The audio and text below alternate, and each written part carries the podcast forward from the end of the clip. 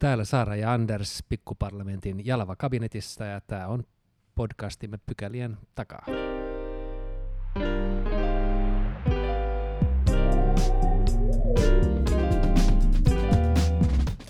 Mennään ensimmäiseen pykälään.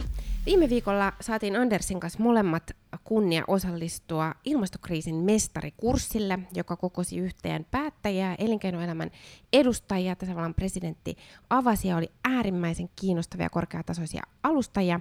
Järjestinä oli Tiina ja Antti Herlinin säätiö sekä CLC eli Climate Leadership Coalition, jonka toimitusjohtaja Tuuli Kaskinen on saapunut vieraaksemme. Kovasti tervetuloa. Kiitos kovasti.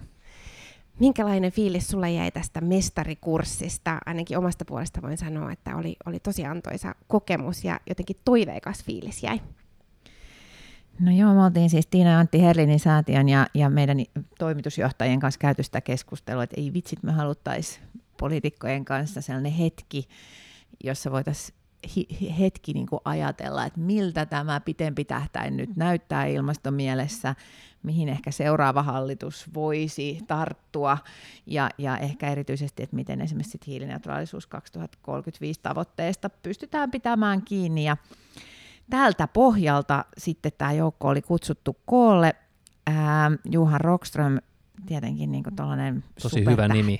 Niin, kyllä, juuri näin, mutta supertähti ilmastotieteilijä pystyi niin kuin tosi hienosti laittamaan sen, että missä me ollaan ja kuinka tämä niin kuin monien ympäristökriisien yhdistelmä on se, joka me kohdataan.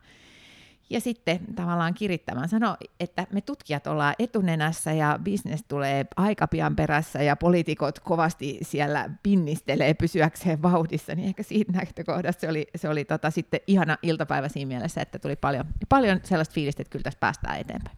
Sehän oli siitä poikkeuksellisena, tai sanotaan näin, että kun vaalit on tulossa, niin ilmastokriisi tai ilmastohömppä, vähän riippuen minkälaisen katsantokannan tähän ottaa, niin siitähän tulee sanon äärimmäisen politisoitun aihe jostain syystä, ja tuntuu, tai tonkin päivän jälkeen tuntuu, että tarvitaan sellaisia ehkä vähän niin kuin suljetumpia tilaisuuksia, jossa voidaan, ehkä turvallinen tila on väärä sana, mutta siis niin kuin kameroiden ulkopuolella keskustella näistä, ja nehän oli tosi inspiroiva vielä ne työpajat, jotka liittyy tähän, jossa aika niin kuin eri suunnista tulevat ihmiset jotenkin pääsi ainakin meidän ryhmässä yhteisymmärrykseen siitä, että mikä on se tilanne.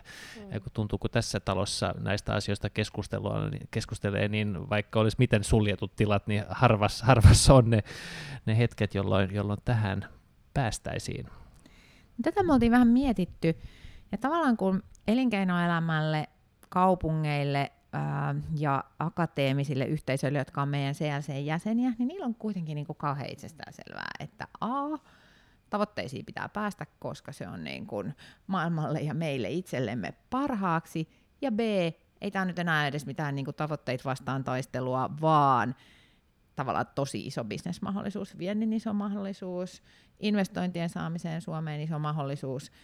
Ja tästä näkökulmasta tuntuu niin kuin hassulta, että tarviiko tästä edes riidellä. Ja sen takia me oltiin vähän niin kuin mietitty, meillä oli semmoinen salainen taustapohdinta, että jos seuraavan hallituksen ei tarvitsisi riidellä ilmastoasioista ihan yhtä paljon kuin nykyhallituksen on täytynyt, niin se olisi, niin kuin, jos me voidaan jotenkin siinä auttaa tällä koalitiolla, niin sitä me yritetään. Mä uskon, että tällä oli kyllä apua. Sehän on ihan valtavan arvokas setup jo ihan itsessään, että poliitikot ja elinkeinoelämä on yhdessä, siihen varattu yksi iltapäivä, ja keskustellaan luottamuksellisesti Chatham House-periaatteiden mukaisesti faktapohjalta, koska siellä oli tämä Rockströmin niin kuin tosi vahva tiedepohja ja niin kuin tämän keskustelun taustalla ja sitten elinkeinoelämän esimerkkejä näistä mahdollisuuksista ja sitten aikaa kuitenkin niin kuin keskustelulla, eikä sitä ihan valtaan kauaa ollut, mutta silti sillä oli iso merkitys, että istutaan saman pöydän ääressä ja puhutaan, miten tästä mentäisiin nyt eteenpäin ja mitkä ne yhteiset tulokulmat voisi sitten seuraavalla kaudella olla.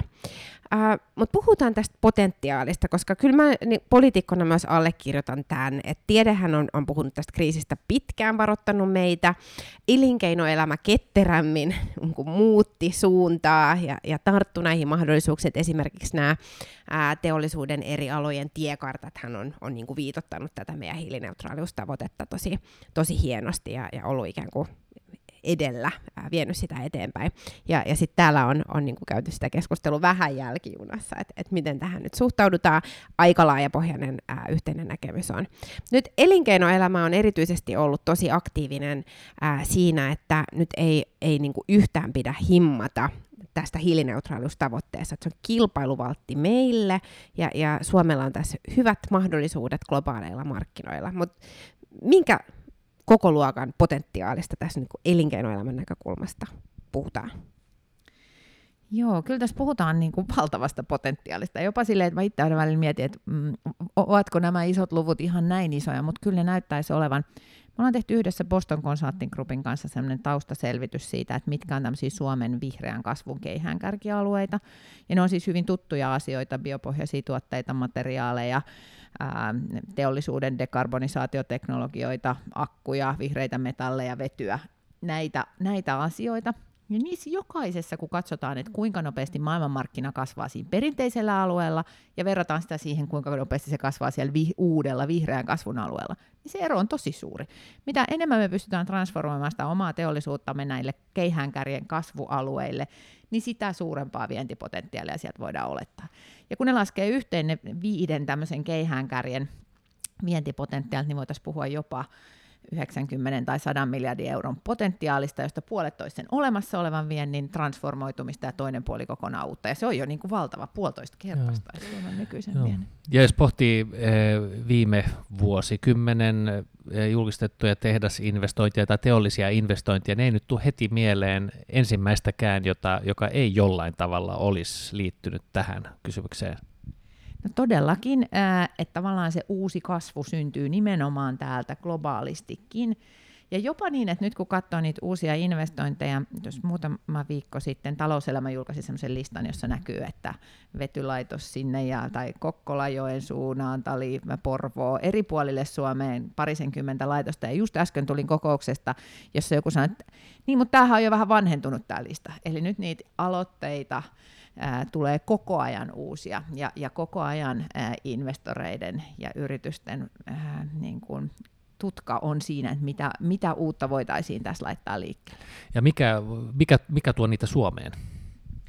No Suomella on tässä aika perinteiset tietenkin edut. Meillä on paljon biomassaa, eli paljon metsää, jota voidaan hyödyntää. Erityinen uusi asia on se, että meillä on niin mittava tuulivoiman lisäämispotentiaali, eli se, että meillä on edullista ja helpohkosti tuotettavaa sähköä, ja se sähkö on näille kaikille asioille tosi keskeinen asia.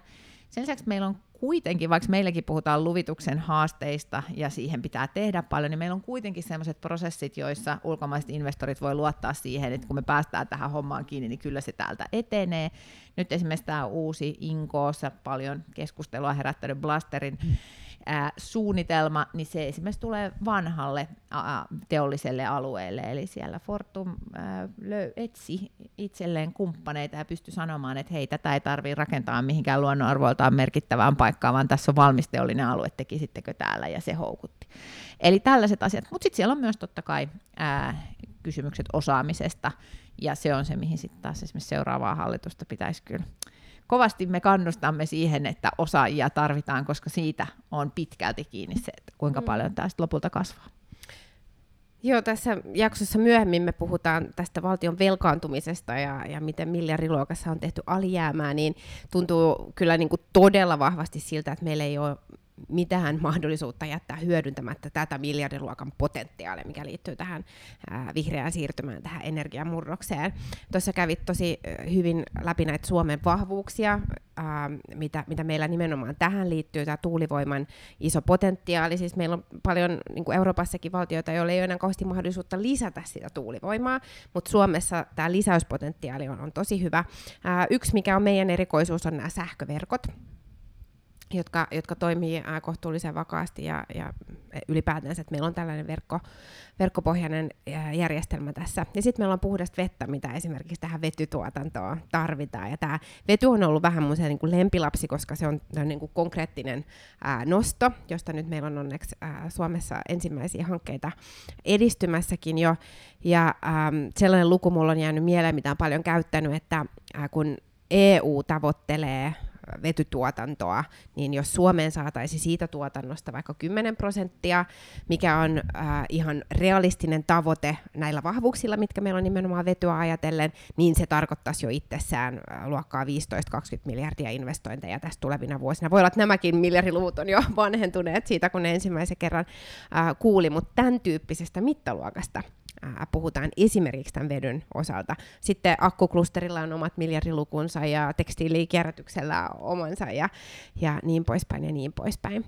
Mainitsit tämän luvituksen, se on ehdottomasti yksi pullonkaula ja sitten tämä osaaminen ja se on osa syytä ymmärtääkseni myös näihin luvituksen haasteisiin. Et vaikka se olisi resurssejakin, niin ei ole vaan niitä tekijöitä.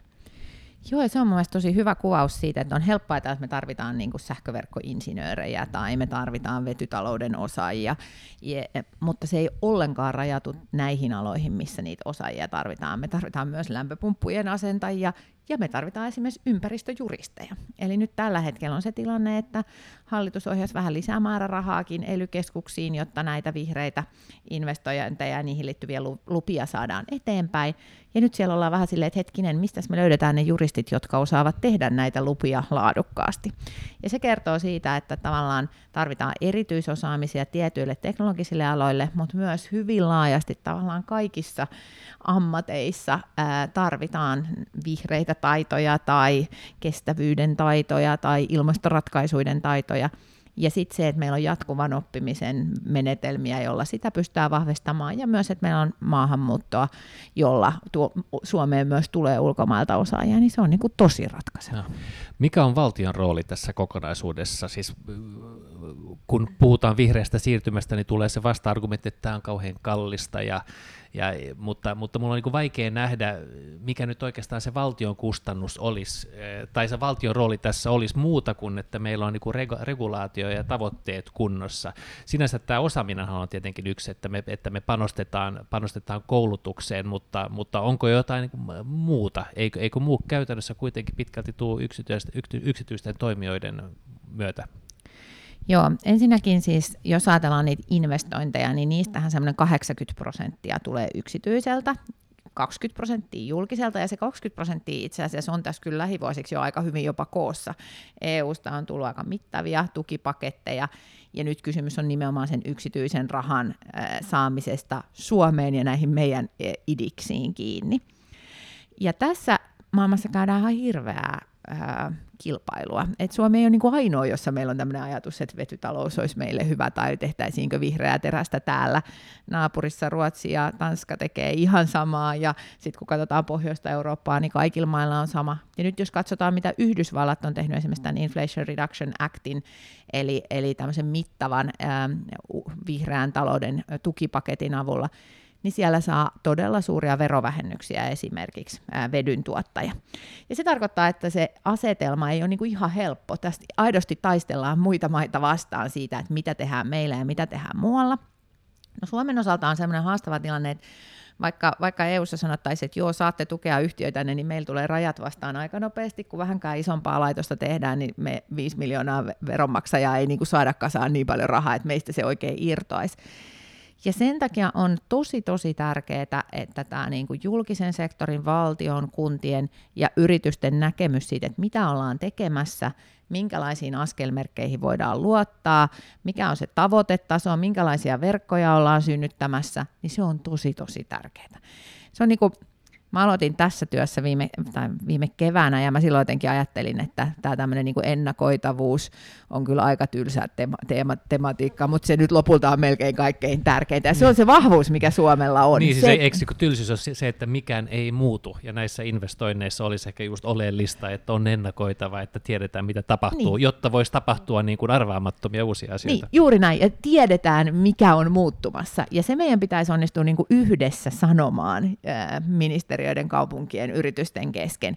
Ja sen takia esimerkiksi tästä niin kuin vetystrategiasta on puhuttu niin paljon, että siinä pitää olla niin kuin kunnianhimoiset tavoitteet paikallaan ja sen pitää olla yhdessä huolella suunniteltu, jotta yritys voi sanoa investorille, että hei kato, tämä on tämä meidän investointi, valtio on luvannut hoitaa tämän putken paikalleen tässä aikataulussa näin, ja tämä sähköverkko muuten toimii tälleen, ja ne on varautuneet tähän. Ja se on se, millä meillä voi olla kilpailuetua sit suhteessa näihin esimerkiksi isojen tukien maksajiin. Hmm. Nyt nostaa pikkasen omaa häntää tähän vetystrategiaan liittyen, koska tästä... Kannattaa nostaa. Tein toimenpidealoitteen tästä viime vuonna, oliko viime keväänä, ja nimenomaan tällä ajatuksella, että siihen tarvitaan strategiaa. Siis vetytalousstrategia, että me voidaan hyödyntää tämä potentiaali tässä kansainvälisessä globaalissa kilpailussa. Ja hallituksen ja ministeriön suunnalta viesti oli vähän se, että tätä on ikään kuin kuvattu tässä energia- ja ilmastostrategiassa, mutta se on kuitenkin eri asia kuin tämä itse vetytalous. Mutta nyt ihan tällä viikolla valtioneuvosto nyt julkaisi sen periaatepäätöksen, joka on suppeampi kyllä kuin varsinainen strategia, mutta hyvä alku sille, että seuraava hallitus voisi ja mun mielestä ehdottomasti pitäisi hallitusneuvottelussa sopia, että heti kauden aluksi laaditaan tällainen vetytalousstrategia yhteistyössä, joka suuntaa sinne vähän kauemmas. Tämä keskustelu on käynyt tässä nyt viimeisen parin vuoden aikana aika niin kuin kuumana kaikkialla, mutta Suomella on kaikki mahdollisuudet edelleen ehtiä siihen niin kuin edelläkävijöiden joukkoon, että ei missään muuallakaan kauheasti pidemmällä olla. Tämä on tietty mielenkiintoinen tilanne nyt Yhdysvaltojen ja EUn välillä, ja siitäkin minulla on omakohtaista kokemusta, kun viime vuonna kävin tällaisessa vetykonferenssissa Rotterdamissa, jossa oli globaalisti osallistujia, niin ei Yhdysvaltojen elinkeinoelämän edustajat mistään vihreästä vedystä tai vihreän vedyn sääntelystä olleet kiinnostuneita, vaan siitä vaan, että investointeja ja lasketaan päästöjä ja tällä mennään eteenpäin. Että tämä voi tulla meille vielä haasteeksi, mutta Suomen kannattaa nyt olla tässä ihan kärkijoukkoon. No ehdottomasti. Ja olennaista tässä on nyt se, että nyt siihen on saatu siihen periaatepäätökseen sellainen luku, johon kaikki voi luottaa, että hei, tota kohde ollaan menossa, mutta mä oon ihan samaa mieltä. Yksi niistä niin kuin strategisista suunnitelmista, joita seuraava hallitus tarvitsee, niin on ehdottomasti tämmöinen vetytalouden kokonaisstrategia, joka ei kuitenkaan ole niin kuin pelkkä energiastrategia. Se on tosi tärkeää oivaltaa, että siis vetyähän käytetään vihreän teräksen tekemiseen, ja sitä käytetään sitten ammoniakkia, vihreää ammoniakkia, joka on lannoite, ja sitä käytetään raskaan liikenteen polttoaineena. Ja varastointia niinku, voidaan käyttää. Juuri näin, mutta se on niinku kokonainen tavallaan tämmöinen teollinen uusi alue, joka siitä vedystä on syntymässä, ja sen takia siitä niin paljon puhutaan. Kyllä, se on konkreettinen esimerkki. Meillä on muuten podcastissa myös ihan vetyjakso erikseen. Niin on itse asiassa, kyllä. Voidaan kaivaa se esille. Ehkä sen verran vielä tästä periaatepäätöksestä, mikä tällä viikolla tuli, niin sattuu olemaan tässä jopa tämä kirjaus, joka kuuluu niin, että tavoittelemme Euroopan johtavaa asemaa vetytaloudessa läpi koko arvoketjun, ja Suomella olisi edellytykset tuottaa vähintään 10% EU:n päästöttömästä vedystä. Toivottavasti sitä kohti nyt aidosti mennään. Tosiaankin. Ja sitten Suomihan ei ole mikään henkselien paukuttelija. Meillähän on aina vähän se semmoinen, että tehdään mitä luvataan, joten ei luvata liikoja. Ja tässäkin on siis sellainen puoli, että tämä ei ole mikään Suomen oma idis, vaan kun EU on katsonut, että mitkä on niitä alueita, joissa vedyntuotannon potentiaalia olisi eniten, niin nimenomaan Pohjanlahden ympäristö, Suomi ja Ruotsi on siinä aivan keskeisiä. Eli tämä ei ole vaan, että me itse ajateltaisiin, vaan ulkopuoleltakin on sanottu, että kyllä Suomi on tässä kesken. Jos mennään takaisin tähän CLC, niin, joka oli tämänkin tapahtuman taustalla, niin mikä porukka se on? Onko se niin kuin joukko tällaisia kiilusilmäisiä viherhöppäyrityksiä, vai kenties, onko siinä kyse Suomen teollisuuden ytimestä? Ketkä tämän taustalla on? Kiitos kysymästä. Suomen suurimmat yritykset on valtaosin mukana CLC:ssä, eli kun mainitaan sellaisia kuin Nokia tai Neste tai Fortum, niin tunnistatte, että kysymys on tosiaan Suomen suurimmista yhtiöistä. Meillä on sekä raskasta teollisuutta ja energiantuotantoa, mutta myös sitten esimerkiksi kauppa, sekä S-ryhmä että K-ryhmä on meidän jäseniä. Yhteensä 90 jäsentä, valtaosa suomalaisia, koska tämä on Suomesta lähtöisin, mutta nyt ensimmäisiä ruotsalaisia, tanskalaisia jäseniä, ja tosiaan sitten myös kaupunkeja ja akateemisia toimijoita on meillä ikään kuin tämmöisen tiedontuotannon ja alustakumppaneina. No, mulla on joku muistikuva, että CLC edustaisi kohtalaisen isoa enemmistöä Helsingin pörssin arvosta, mutta olisiko luku 80 tai jotain sellaista? Mä en nyt ihan viimeisintä taas katsonut, mutta 75 mä voisin sanoa, että se ainakin okay on. Eli valtaosa Helsingin pörssin arvosta on meidän jäseniä, ja tämä ehkä nyt kuvaa tätä kiilusilmäisyyden astetta, eli isoissa yrityksissä kyllä nähdään laajasti ja tavallaan aika aukottomasti, että vihreä siirtymä on etenemässä, eikä meillä ole muuta vaihtoehtoa kuin ottaa siitä ilo irti, ja sitä iloa on tulossa ihan paljon. Joo, mahdollisuudet on suuret, ja mä uskon, että sillä on oikeasti tosi iso merkitys, että CLC ja elinkeinoelämä laajemminkin on viestinyt niin vahvasti siitä, että tämä on se suunta, johon ollaan menossa joka tapauksessa, ja se on nimenomaan bisneksen kannalta, kasvun kannalta tärkeää, että se on ehkä niin kuin sivuhyötyä, että voidaan pelastaa maailma myös ja ihmiskunnan elinmahdollisuudet tulevaisuudessakin, mutta elinkeinoelämä niin kuin näkee tämän mahdollisuuden niin kuin suurena ja siihen pitää tarttua. Mainitsitte, että on toi rapsa tulossa ihan tässä näin lähipäivinä. Voiko sä paljastaa siitä jotain muuta? Onko niin kuin viestiä nyt CLCn suunnalta tähän aiheeseen liittyen meille ja päättäjille ja meidän kuulijoille? Keskeiset viestit on se, että tässä on ensinnäkin identifioitu 28 aluetta, jossa vihreää kasvua tapahtuu joka tapauksessa. Ja nämä ei ole mitään yhden teknologian tai yhden yrityksen ihmeitä, vaan ne on nimenomaan sellaisia klustereita, joissa Suomella on jotain erityistä kilpailuetua. Ja siellä on muun muassa jotain mainittuja tekstiilituotteita ja uusia ruokaproteiineja ja monenlaisia asioita. Sitten siinä on nämä 5 aluetta, jotka mä äsken mainitsin, akkuja ja vihreää terästä ja vetyä ja näin, jotka on sitten ne kaikkein suurimmat vihreän kasvun alueet. Ja sitten on laskettu yhteen ja katsottu tämä vientipotentiaali. Ja ehkä se niinku olennaisin oivallus, joka tästä syntyy, on se, että tämä potentiaali on niinku aivan meidän käsissä ja lähellä, kunhan pidetään huolta siitä, että ne muutamat asiat on kunnossa. Ja kyllä ne keskeiset on se, että lupaprosessit on reippaita, byrokratiaa on kuitenkin mieluummin vähemmän kuin enemmän, kun uusia investointeja tehdään, ja se, että ennakoitavasti voidaan luottaa siihen, että tähän suuntaan ollaan menossa. Sitten julkisista hankinnoista, sehän on esimerkiksi puurakentamisen osalta aika tärkeä juttu, vaikka sitten niin on puhuttu aika pitkään, niin ei se ole hävinnyt se tarve sille, että meillä kuitenkin hyvin iso osa rakennuskannasta tehdään julkisilla hankinnoilla, niin siellä esimerkiksi saadaan puurakentaminen mukaan. Vähän samalla tavalla kuin biopolttoaineet tuli tämmöisen sekoitevelvoitteen myötä, Suomesta tuli niiden niin kuin mahtimaa, niin samanlaisia tällaisia kysyntäpäänkin tekijöitä tarvitaan.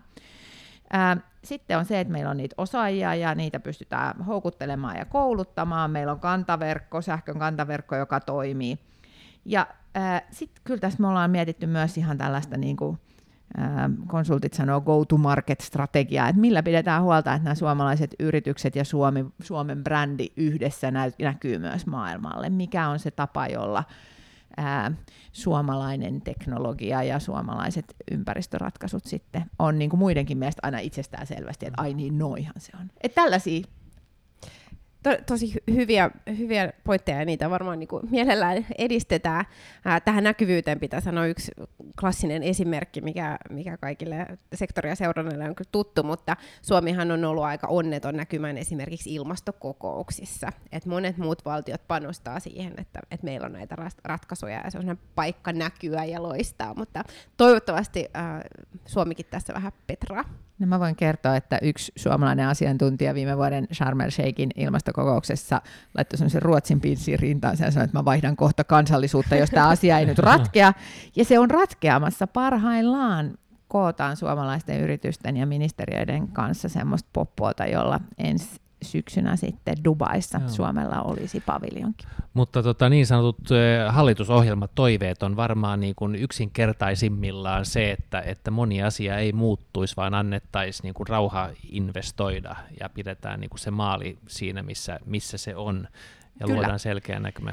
Ja mitä sitten tämä, tavallaan tässä aikaisemmin viitattiin vähän tähän niin kuin ennustettavuuteen ja pitkäjänteisyyteen ja sitten kuitenkin tosi nopeisiin muutoksiin, ja varmaan niin kuin meidän toimitusjohtajien ja yritysten toive on se, että myös tätä niin kuin politiikan ja bisneksen välistä yhteistyötä tiivistetään, että oikeasti molemmilla puolilla koko ajan tajuttaisiin, että mistäs mennään. Et ei tulisi yllätyksiä, ei niinku yrityksille, mutta ei myöskään poliitikoille, että tietäisitte, että hei, tuolta ne nyt on tulossa ja ton varmistaminen ja ai Hollanti aikookin valjastaa tollasen, mitäs me tälle tehdään.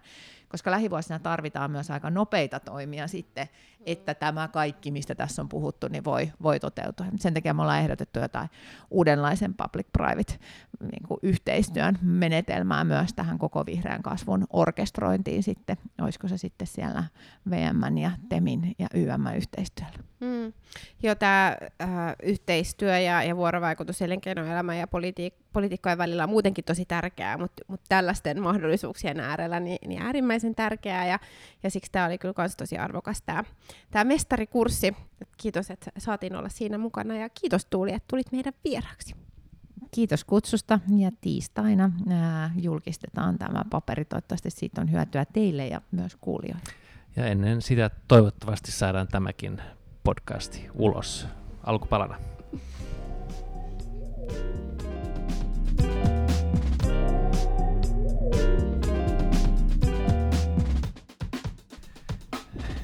Joo, mutta mennään ensimmäisen pykälään. Ei ole kauheasti itse asiassa kyselytunteja jäljellä enää tällä kaudella. Niin, siis mennään toiseen pykälään tietenkin. Ja kyselytuntia ei tosiaankaan ole paljon enää jäljellä tällä kaudella. On ihan muutama sellainen, ja joten vähän kauhulla odotan, mitä vielä tuleman pitää. Joskin tämä oli mun mielestä oikeastaan aika kelpo sellainen, ja ihan niin kuin relevantista aiheesta päästiin keskustelemaan. Perussuomalaiset lähti liikkeelle syntyvyydestä ja siitä, että miten syntyvyys saataisiin nousuun. Mm. Joo, itse asiassa perhepolitiikkaa ei ole kyselytunnilla puhuttu pitkään aikaan, ja se oli munkin mielestä ihan virkistävää. Perussuomalaisten tulokulma ymmärtääkseni oli siis se, että koska he eivät halua tätä työperäistä maahanmuuttoa, eikä kansainvälisiä rekrytointeja, niin ratkaisu tähän meidän demografiseen haasteeseen Suomessa olisi se, että saataisiin syntyvyys nousua. No, kaikki puolueethan on syntyvyydestä tosi huolissaan, ja se on aiheellinen kysymys ja aiheellinen keskustelu, että millä tavalla, että minkä tyyppisellä politiikalla voitaisiin tukea ja kannustaa perheiden perustamiseen tai perheiden tilannetta parantaa ja edistää. Joo, syntyvyydestä on vähän puhuttu aikaisemminkin tällä viikolla. Ja itse asiassa tähän liittyy varmaan, niin kuin sä sanoit, tähän työperäisen maahanmuuttokysymykseen, jossa perussuomalaiset ovat päättäneet olla niin kuin ihan eri mieltä kuin oikeastaan liki kaikki talouspoliittiset asiantuntijat. Ja kaikki muut puolueet käytännössä. Kaikki muut puolueet käytännössä. Ja itse asiassa maanantaina oli A-studio, jossa Leena Meri jutteli Elina Valtosen kanssa, ja tässä itse asiassa tämä nousi esille. Siellä Leena Meri kysyi Elinalta, että miksi kokoomus ei halua, että suomalaiset saavat lapsia. Joo, kyllä tästä linkityksestä mun tulkintani mukaan myös oli kysymys. Mutta sitten keskusteltiin tästä perheiden perustamisesta, ja tässähän oli aika sopuisaakin keskustelua, koska hallitus- ja puolueen rajat ylittäen tästä tilanteesta ollaan huolissaan. Sehän on totta, että Suomessa on tosi alhainen syntyvyys. Joo.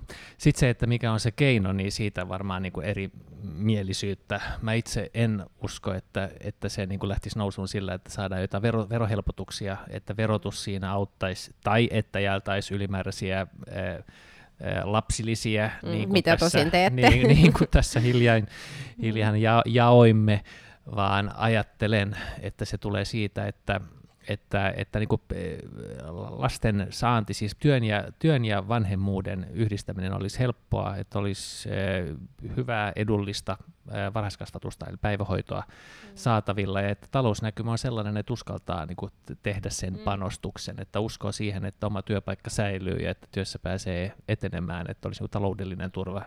Mun mielestä tämä on varmaan niin kuin se todennäköisin niin kuin ajuri tässä. Joo, siis ehdottomasti niin kuin tämä toiveikkuus omasta tulevaisuudesta on varmaan aivan keskeinen. Toinen, mikä nousi myös esille kyselytunnilla, en muista edes, että minkä puolueen edustajan toimesta, mutta liittyy tähän, että millä tavalla keskustellaan lapsiperhearjesta ja esimerkiksi työn ja perheen yhteensovittamisesta, että et meidän yhteiskunnallisessa keskustelussa se on monesti aika negatiivislähtöistä, että se on hyvin rankkaa ja se on niinku vaikeaa, että olisi hyvä niinku positiivisia tulokulmia saada esille ja sitten myös konkreettisia esityksiä, että miten esimerkiksi työn ja perheen yhteensovittamista voidaan edistää. Yksi keskeinen huomio, mikä kokoomuksesta nostettiin esille, liittyy siihen, että nämä perheen perustamiseen liittyvät kysymykset on hyvin henkilökohtaisia, ne on monesti aika herkkiä, ja perheenhän voi perustaa vanhemmaksi tulla hyvin monenlaisilla tavoilla.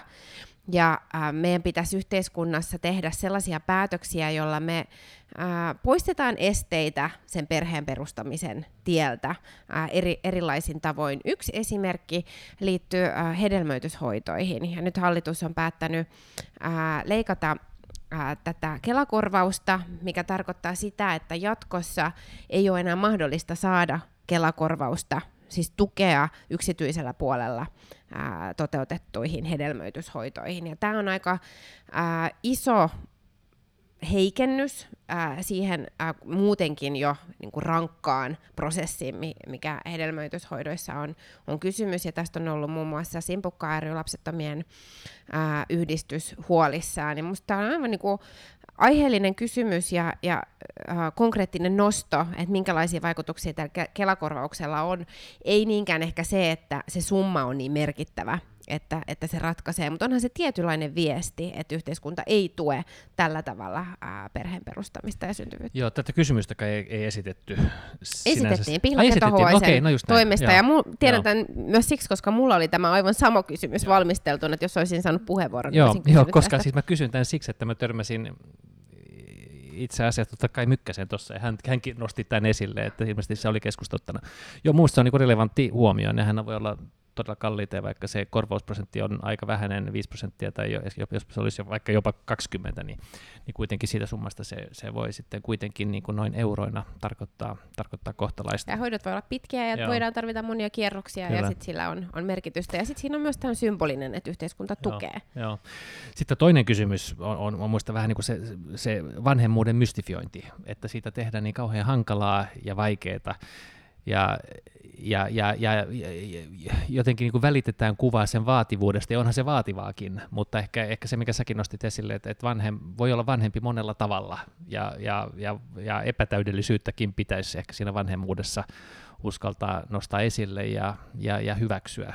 Että meillä on tämmöinen epätäydellistä vanhempien kerho täällä. Joo, että mä meidänkin perheestä olisi saanut kyllä hyvinkin hurjaa videopätkiä tässä vuosien mittaan, jos kaikki meidän vanhemmuuden epäonnistumiset oltaisiin taltioitu nauhalle.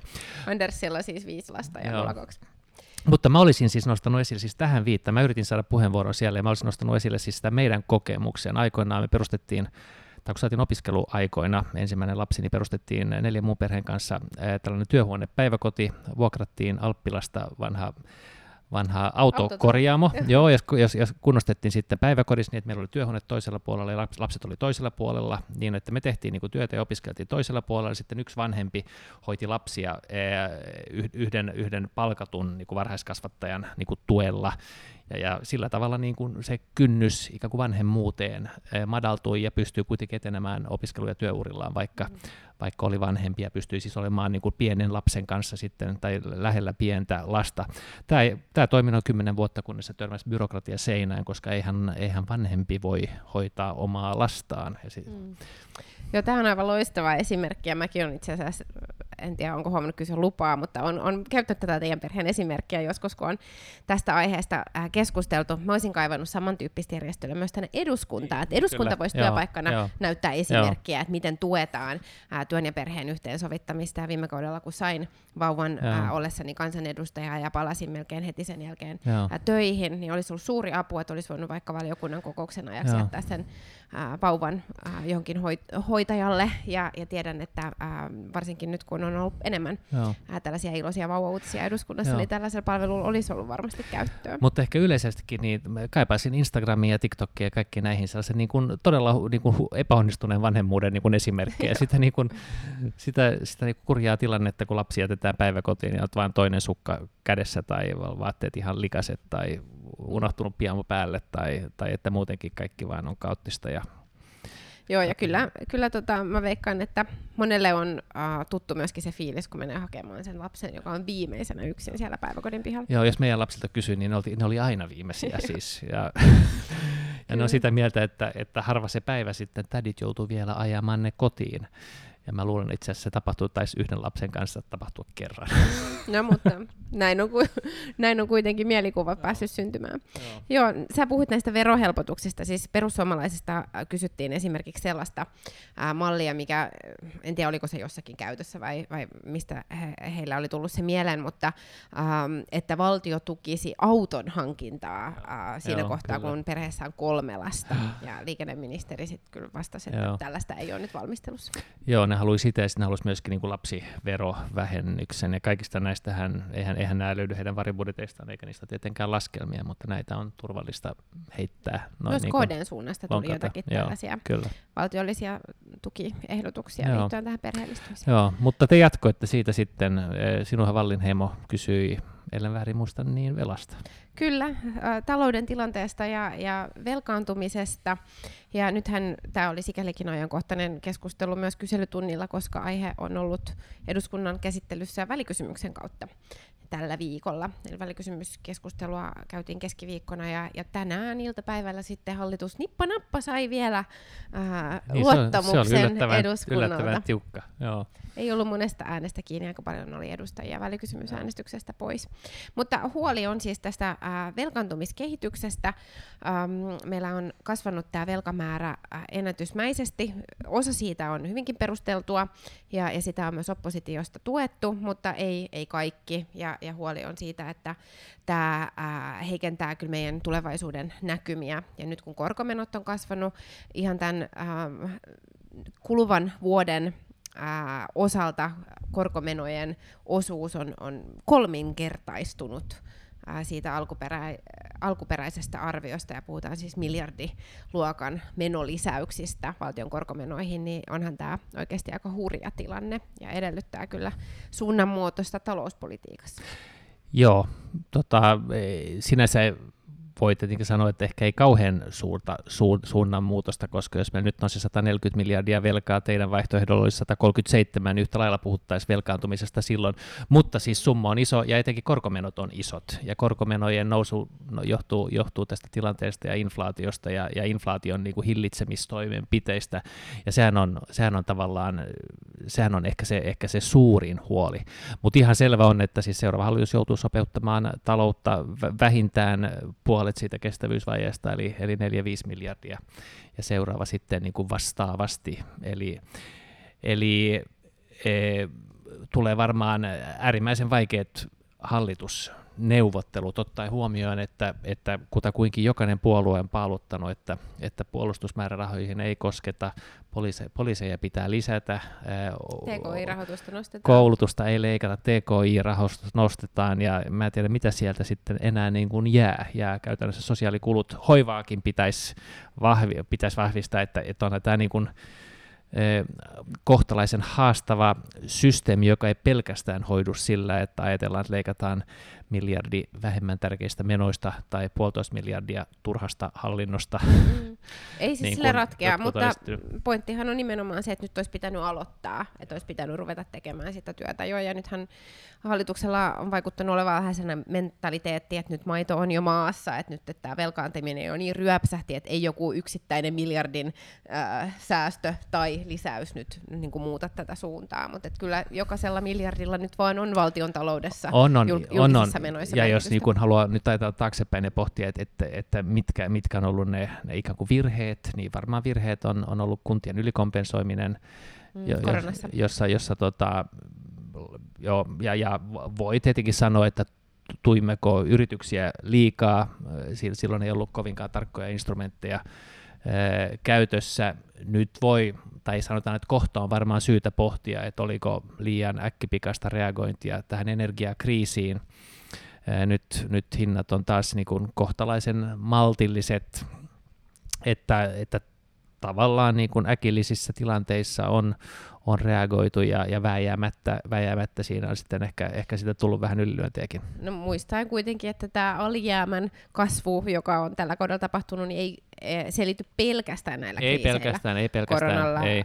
Sodalla, puolustusmenoilla ja sitten energiakriisillä. Siellä on näitä koulutuslisäpanostuksia, toisen asteen pakollisuutta, luonnonsuojelu, lisäyksiä pääasiassa, ja sitten on näitä indeksikorotuksia sosiaaliturvassa. Eli tämä periaatteellinen lähtökohta siitä, että kehykset rikottiin, ja sitten hyviä kohteita, siis hyviä tärkeitä kohteitahan on niin kuin helppo löytää. Mutta tämä oli tämä kyselytunnin toinen keskustelun aihe, ja myöskin tämä välikysymyksen aihe nyt tällä viikolla, ja voisin kuvitella, että tässä vaalien lähestyessä niin tämä talousteema on isosti esillä tulevinakin viikkoina. Just niin kuin sanoit, niin aika monet puolueet on nyt jo paaluttanut sitä, ja se yhteensovittaminen on varmaan niin kuin äärimmäisen suuri haaste sitten vaalien jälkeen, riippumatta siitä, miten vaaleissa käy. Mutta se tuntuu olevan myös suomalaisten mielessä nyt korkealla prioriteeteissa siitä, että oikeasti suomalaiset on huolissaan tästä talouden suunnasta ja velkaantumisen määrästä. Mutta tuleeko vielä yksi välikysymys lisää, vai ovatko tämän kauden välikysymykset tässä? No niin, erinomainen kysymys. Siis nyt oli sen verran tiukka jo tämä, että ehkä tietenkin oppositiossa voidaan miettiä, että olisiko vielä perusteita yhdelle välikysymykselle.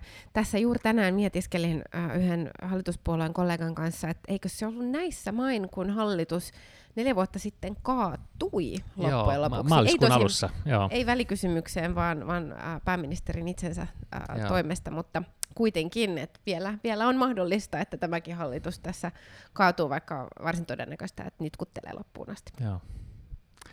Mutta näin, oliko ne siinä ne kysymykset? Tuli jotain pientä kysymystä siihen loppuun vielä. Mä tivasin taas ensikertalaiskiintiöiden poistoa Petri Honkoselta, ja sain siitä kohtalaisen vaaleanvihreitä valoa itse asiassa. No niin, se on hallituspuolella oltu myöntyväisellä mielellä, koska itse asiassa myös tähän Kela-korvauskysymykseen niin ministeri Kiuruhan vastasi aika soveliaasti, että tämmöistäkin voisi ehkä harkita. Joo, tekemistä voi olla valmis. Joo, kyllä, vaalien läheisyys ehkä siinäkin näkyy. Joo.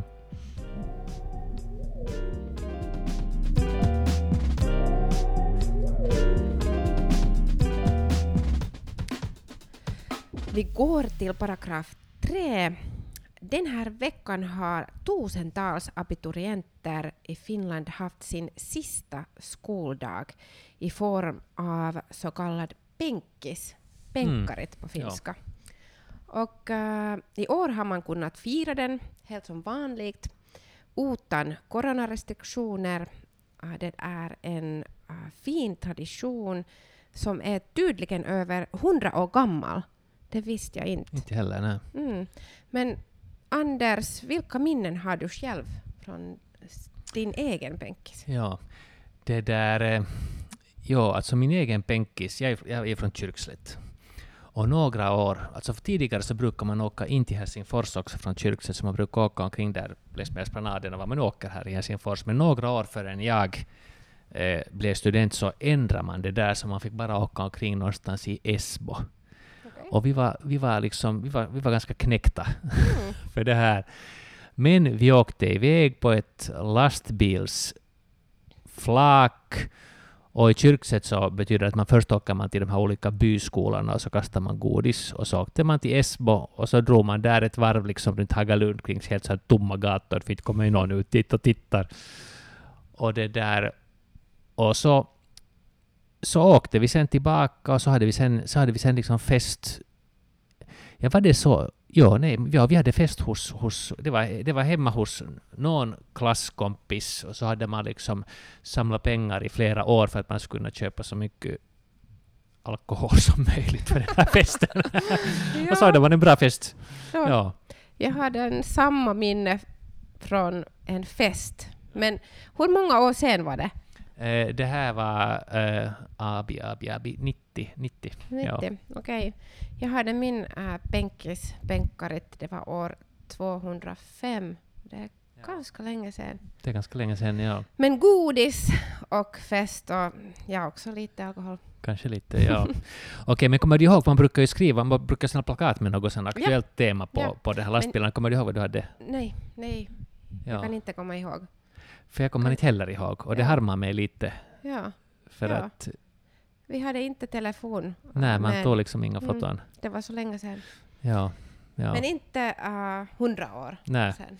Men det är ju egentligen det är lite förvånande att man kan göra det. Man tänker liksom att hur mycket vi reglerar saker så här. Så sen plötsligt en dag är det tillåtet för massa ungdomar att åka omkring på lastbil runt i stan. Precis. Har ingen liksom märkt att det här kanske är lite udda. No, men bra, vi ska vara alldeles tysta, bara låta dem fortsätta.